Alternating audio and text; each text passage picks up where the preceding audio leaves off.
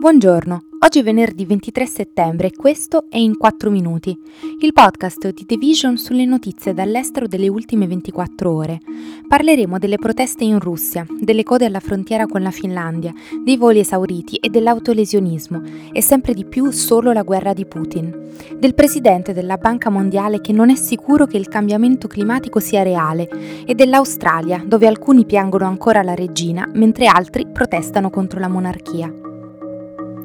Sono sempre di più i cittadini russi che cercano di sottrarsi alla guerra di Putin, arrivando anche a lasciare il paese, soprattutto ora che il presidente russo ha dichiarato una mobilitazione militare parziale richiamando 300.000 soldati in patria. Si tratta per lo più di riservisti sotto i 35 anni che prestavano servizio nell'esercito e a cui sono stati inviati a casa avvisi di controllo dei documenti e richiesti di presentarsi ai controlli sanitari. Dopo le dichiarazioni di Putin, il sito più diffuso in Russia per la prenotazione di viaggi, Avia Sales, ha registrato un boom di ricerche per voli diretti in Turchia e Armenia,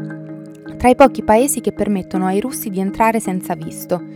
Anche il traffico verso la Finlandia è risultato più intenso, come riporta l'account ufficiale della Guardia di Frontiera su Twitter. In contemporanea, su Google è impazzita la ricerca Come rompersi un braccio a casa, suggerendo che chi non sia riuscito a scappare abbia deciso di ricorrere all'autolesionismo per evitare la chiamata alle armi.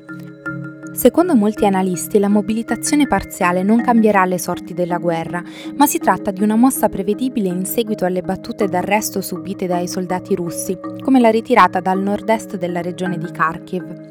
Decisione che ha alimentato il dissenso interno al paese e scatenato molte proteste, nonostante la repressione messa in atto da febbraio scorso, non solo nelle grandi città di Mosca e San Pietroburgo, ma anche a Novosibirsk, nella remota Siberia.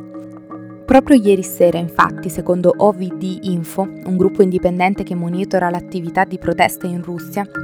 in tutto il paese ci sarebbero stati più di mille arresti. Le testimonianze social di centinaia di persone che avrebbero sfilato nella capitale cantando Lasciate vivere i nostri bambini e manda Putin in trincea e degli scontri violenti della folla con la polizia sono numerose.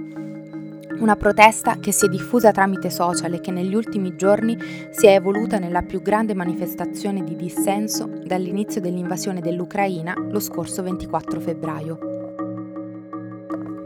Nonostante gran parte del territorio del Pakistan sia stato sommerso da piogge incessanti, nonostante gli inestinguibili incendi che hanno divorato le foreste della California e nonostante la deforestazione della foresta pluviale amazzonica in Brasile abbia raggiunto il massimo da sei anni, c'è ancora chi non crede che la portata di questi eventi sia causata dai cambiamenti climatici.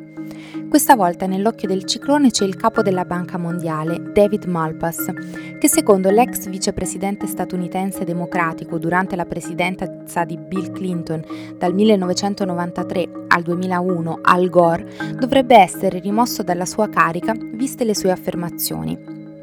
la Banca Mondiale negli ultimi anni ha investito circa 32 miliardi di dollari in progetti legati al clima. Ma quando a Malpass è stato chiesto se ritenesse che la combustione artificiale di combustibili fossili stia riscaldando rapidamente e pericolosamente il pianeta, lui ha risposto esitante: Non sono uno scienziato. Al Gore ha ricordato che Malpass, che è stato nominato alla guida della Banca Mondiale dall'ex presidente Donald Trump nel 2019, non è stato in grado di migliorare l'accesso ai finanziamenti per i paesi in via di sviluppo, al fine di intraprendere progetti climatici durante il corso del suo mandato.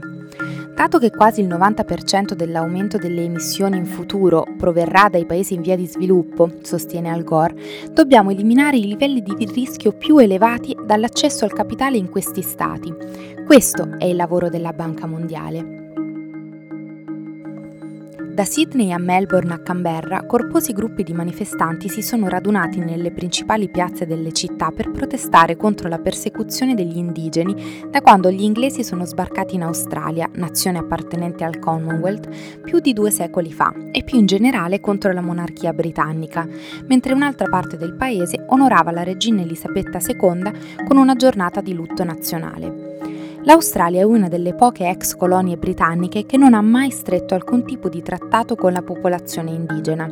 Il governo del primo ministro Anthony Albanese prevede di cambiare la Costituzione australiana con un referendum nel suo primo mandato di tre anni per dare ai popoli indigeni la possibilità di essere consultati dal Parlamento sulle politiche che influiscono sulla loro vita.